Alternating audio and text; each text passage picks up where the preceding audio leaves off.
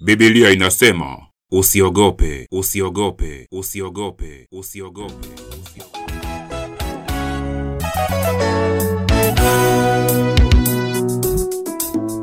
Bwana Yesu asifiwe. Karibu katika Biblia inasema usiogope. Haya ni mafundisho ya neno la Mungu yanayodhihirisha ujumbe kwamba usiogope. Sikiliza vizuri na uandike vifungu vya Biblia ili na wewe baadaye uangalie vizuri na kupitia maandiko, nawe utaona kwamba Biblia inasema usiogope. Tunza pia maswali yako, maoni na shuhuda tuweze kushirikishana. Mimi ni Pasta Msafiri. maana ninaye anayenitia nguvu ye katika hali zote. Mimi jamani, lazima nishinde, maana yupo Mungu wa kweli anayenitia Bwana Yesu apewe sifa. Hii ni Biblia inasema usiogope. Mimi ni rafiki yako Pasta Msafiri. Karibu. Leo tunajifunza sitakufa bali nitaishi. Tutaangalia maandiko katika Zaburi ya 118 mstari 17. Zaburi ya 118 mstari 17 inasema, sitakufa bali nitaishi, nami nitayasimulia matendo ya Bwana.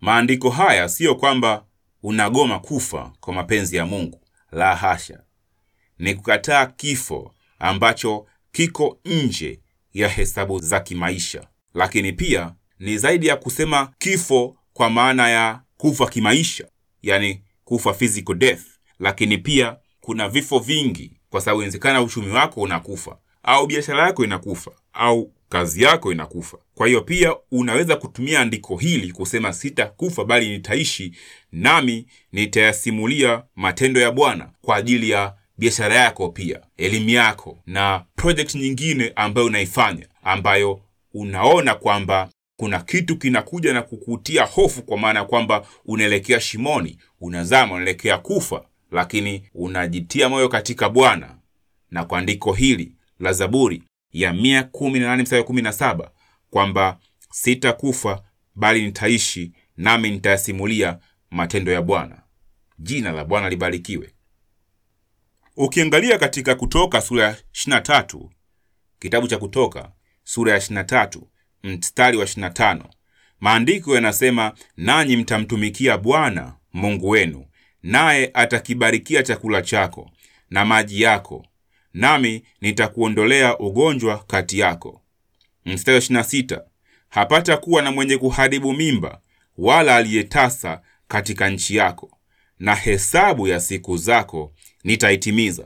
Kwa hiyo kutokana na haya maandiko, hasasa hichi kipengee cha mwisho, na hesabu ya siku zako nitaitimiza, inamaanisha kwamba kuna uwezekano wa kwamba watu wengi wanaondoka kabla ya kutimiza hesabu za maisha yao, na kwa sababu ni kwamba hawajamtumikia Bwana Mungu wao vizuri, ambaye kakibarikia chakula chao na maji yao na kuondoa magonjwa kati yao, wala kusiwe na mtu mwenye kuharibu mimba wala aliyetasa katika nchi yao. Jina la Bwana libarikiwe. Kwa hiyo hesabu za siku zao hakuitimiza. Katika tafsiri nyingine inasema hicho kipengele cha hesabu ya siku zako nitaitimiza imetafsiriwa kama I will give you long lives, yani nitakupa maisha marefu. Na hizi ni moja ya zile baraka ambazo Mungu anaziachilia kwa wanaomtumikia, anaziachilia kwa wanaomtumaini katika maana nyingine na maandiko sehemu nyingine nyingi nyingi katika Biblia ambayo sina haja ya kuzisema hapa kutokana na, muda wetu ulivyokuwa finyu. Utaona maandiko yanasema kwamba utaona wana wa wana wako, yani utaona wajukuu wako, yani unaishi katika maisha marefu kiasi kwamba unashuhudia na unaona wajukuu wako, na mara nyingine unakuwa una, una unatumika katika kuwalea na kuwakuza, yani ni maana ya kuonyesha kwamba utaishi maisha marefu, na ndiyo maana ya kwamba hesabu ya siku zako utaitimiza, kwamba mapenzi ya Mungu katika maisha yako yatatimia katika zile hesabu za wewe kuishi. Pia unaweza katika Biblia tunaweza tukaona maandiko sehemu kadha wa kadha katika maandiko kwamba ukapitia kipindi ambacho kuna ugonjwa unakuja au kuna mauti iko mbele yako na unaona hakika ipo, lakini unaomba kwa Bwana na unamuomba Bwana, unaomba kwa imani na kuongezewa ule muda, ili mambo mengine ambayo yako ya kufanyika yapate kufanyika. Ni swala kwenda katika imani. Ukisoma katika kitabu cha nabii Isaya sura ya 38 mstari wa kwanza mpaka wa sita, maandiko yanasema kuhusu habari za mfalme alikuwa anaitwa Hezekia. Maandiko yanasema katika mstari wa kwanza, siku hizo Hezekia aliugua akawa katika hatari ya kufa, na, na Isaya nabii mwana wa Amozi akaenda kwa mfalme akamwambia, Bwana asema hivi, tengeneza mambo ya nyumba yako, maana utakufa wala hutapona. Basi Hezekia akajigeuza, akaelekeza uso wake ukutani, akamwomba Bwana akasema, E Bwana, kumbuka haya na kusihi kwamba nimekwenda mbele zako katika kweli na kwa moyo mkamilifu na kutenda yaliyo mema machoni pako. Hezekia akalia sana sana. Ikawa neno la Bwana likamjia Isaya kusema, enenda ukamwambie Hezekia, Bwana Mungu wa Daudi baba yako asema hivi, mimi nimeasikia maombi yako, nimeyaona machozi yako. Tazama, nitaziongeza siku zako kiasi cha miaka kumi na mitano, nami nitakuokoa wewe na mji huu na mkono wa mfalme wa Ashuru, nami nitaulinda mji huu. Jina la Bwana libarikiwe. Kwa hiyo wakati Ezekia alipokuwa anaumwa na ugonjwa umem, umemkaa yupo katika hatari ya kufa, aliletewa neno na nabii kwamba atengeneze mambo yake, kwa sababu kwa ugonjwa huu hatapona, ila atakufa hakika. Lakini yeye Hezekia akaomba, akaenda kwa Bwana akalia kwa machozi na Mungu akamwongezea. Kwa alikuwa ameishi miaka kadhaa, lakini Mungu akamwongezea mengine kumi na tano na akamwambia nitakuongezea mengine kumi na tano. Kwa hiyo kwa mara nyingine pia Hezekia akawa baada ya kuponywa pale, akawa anajua ni kipindi gani kikifika atakuwa anatwaliwa kwenda kwa Bwana. Jina la Bwana libarikiwe. Kwa hiyo hata wakati unapitia katika wakati mgumu, katika ugonjwa, katika shida nyingi, bado nafasi ipo ya kwenda kwa Bwana na kumwomba kwa kulia na machozi, kwa kutubu, na yeye anaweza akasema nawe na akuongezea muda. Na nikwambie mtumishi wa Bwana, neno hili katika Zaburi ya mia kumi na nane mstari wa kumi na saba sitakufa bali nitaishi, nami nitayasimulia matendo ya Bwana. Liweke liwe moja la neno lako la kulikiri kila mara, kila mahali uendapo, katika shida zako na katika mapito yako, hata wakati wa amani, liyomo kinywa chako, kwamba sitakufa bali nitaishi, nami nitasimulia matendo ya Bwana.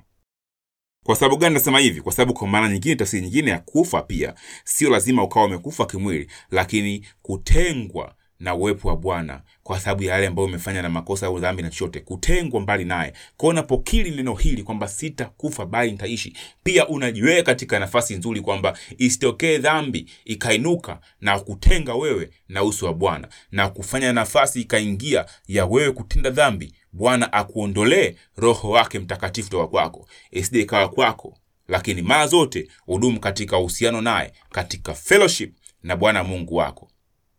Kwa hiyo shetani adui asipitishe lolote la kufupisha maisha yako.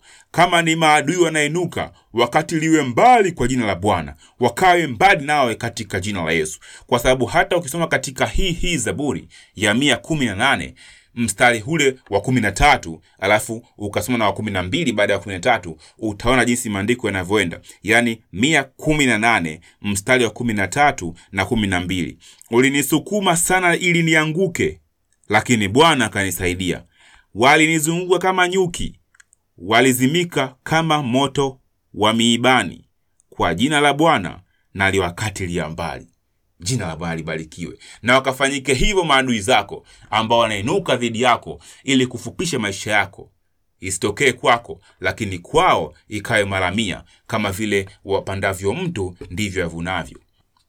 Wanaotaka kufupisha maisha yako au kufupisha siku zako kama kule ni kazini wazimike kama moto wa miibani. Wanaotaka kufupisha siku zako kwenye biashara yako wazimike kama moto wa miibani. Wanaotaka kufupisha siku zako za huduma yako wazimike kama moto wa miibani. Wanaotaka kukuua hawatafanikiwa wataangamia wao. Wewe hutakufa bali utaishi nawe utayasimulia matendo ya bwana moja ya silaha kubwa anayotumia shetani ni magonjwa.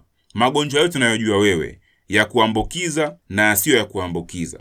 Lakini usiogope kwa sababu bwana anaweza kutuponya hata katika magonjwa. Yeremia sura ya 17 mstari wa 14 inasema, uniponye e Bwana, nami nitaponyeka, uniokoe nami nitaokoka, kwa maana wewe ndiwe uliye sifa zangu. Kwa hiyo hata katika wakati huo bado hauna shida ya kuogopa, hauna haja ya kuwa na hofu, kwa sababu Bwana ndiye anayeponya, kwa sababu Bwana ndiye anayeokoa. Usiweke imani yako sehemu yoyote wala mahali popote, lakini endelea kumwamini Bwana, endelea kumtegemea yeye Jehova, endelea kumtumaini Bwana.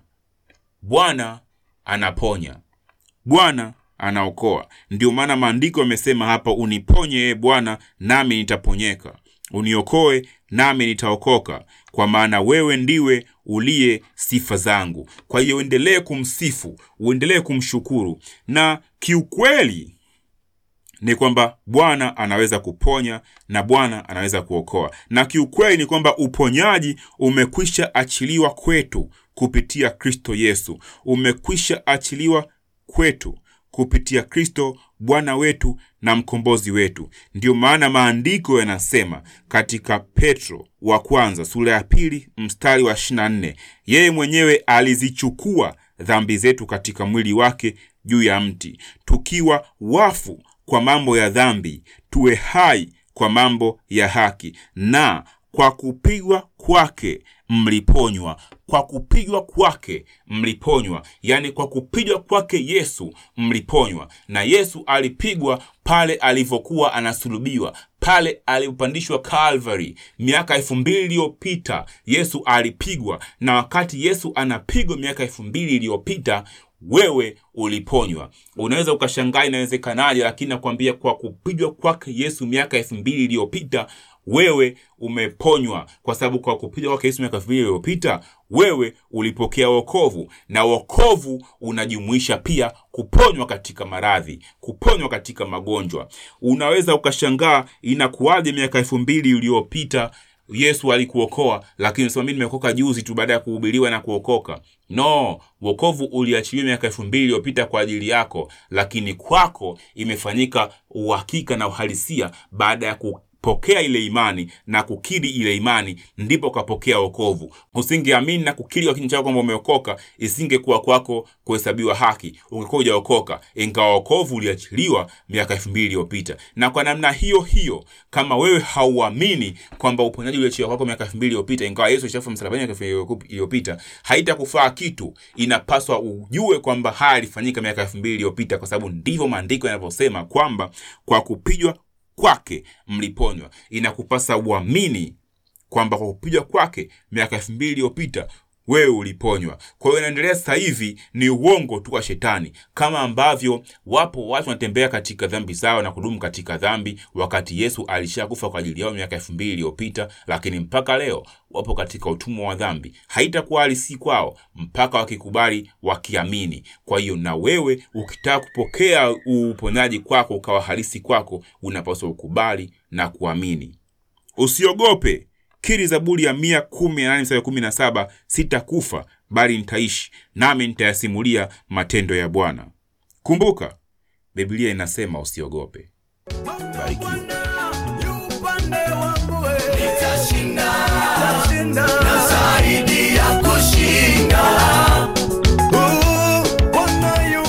Asante kwa kunisikiliza. Somo hili sio la mwisho, bado tunaendelea kipindi kijacho. Kwa hiyo tuendelee kuwa pamoja. Kwa maswali, maoni na shuhuda, wasiliana nami kupitia pastamsafiri.blogspot.com. Pia nipo Facebook kama Pasta Msafiri na Instagram kama pasta underscore msafiri. Hadi kipindi kijacho, baki na amani ya Bwana wetu Yesu Kristo. Barikiwa.